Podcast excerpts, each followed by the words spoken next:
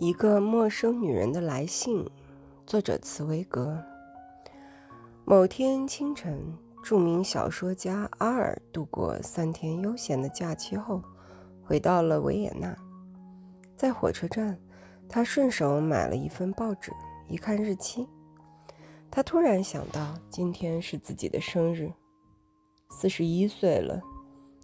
这个念头飞快地闪过他的脑海。但心里并没有什么特别的感受。他快速翻阅了一下报纸，便乘车回家。仆人对他汇报说，在他离家的这段时间，曾有两位客人来访，还有几个电话找他。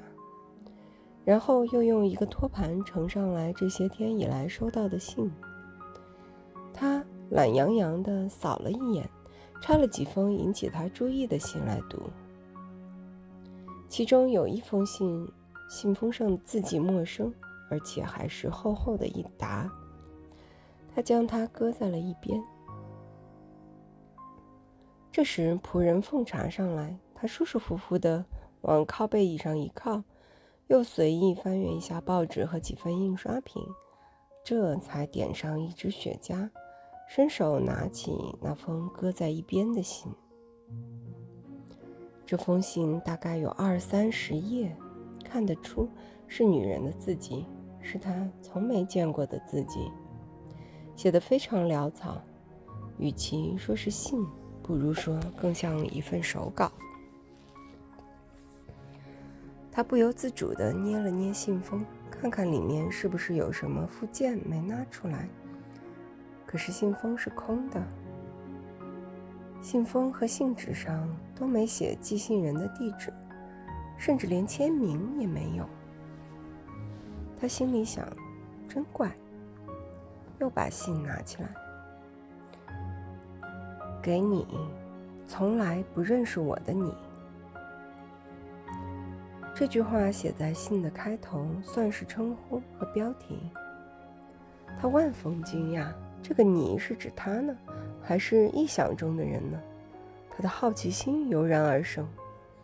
他继续往下读：“昨天我的儿子死了，我陪着这条脆弱的小生命，和死神搏斗了三天三夜。流感袭击了他，他可怜的小身体烧得滚烫。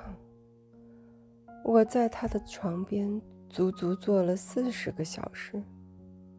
我把冷毛巾敷在他烧得烫手的额头上，不分昼夜的紧握着他那双不时抽动的小手。可是，到了第三天晚上，我已经累得连眼睛都张不开了，不知不觉睡着了。我坐在椅子上睡了大约三四个钟头，可就在这段时间里。死神带走了他。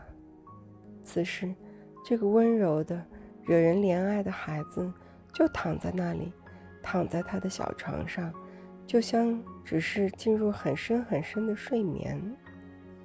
不久前，我合上他那乌黑晦洁的双眼，将他的双手轻轻交叠着放在他胸前。床上四个角落里。点着四支蜡烛，我不敢动，更不敢往床上看，因为每当烛火摇曳，影子就会从他脸上和紧闭的嘴唇上掠过，看起来仿佛脸上五官还在动。这会让我产生错觉，以为他根本没有死，他还会醒过来，还会用他那清脆的嗓子跟我撒娇。可是我知道他死了，我不愿意往床上看，不愿意让自己怀有任何虚幻的希望，随后迅速陷入绝望。我知道，我知道我的儿子昨天死了，现在，在这个世界上，我只有你，只有你一个人。可是，你对我一无所知，此刻。也许你正在寻欢作乐，或者和某个女人调情。我现在只有你。从来也没有认识过我的你，我始终爱着的你。我拿起第五支蜡烛，放在桌子上，开始给你写信。我就这样孤单单地守着我死去的孩子，却找不到一个人来呐喊出我内心的绝望与苦楚。我只能对你说：“你曾是我的，也是我所有的一切。”也许我说的不够清楚，也许你根本就不明白我说些什么，因为现在。我的脑袋昏昏沉沉的，太阳穴也在抽痛，就好像有人在用锤子敲打不已。四肢酸痛，我想我可能发烧了，说不定也得了流感。现在流感正在挨家挨户的扩散蔓延，这样也好，我就可以和我的孩子一起去了，省得自己动手来了结。现在。我眼前发黑，也许连这封信都写不完了，但我一定要竭尽全力和你谈一次话，只此一次，和你最亲爱的你，从来不知道我的你。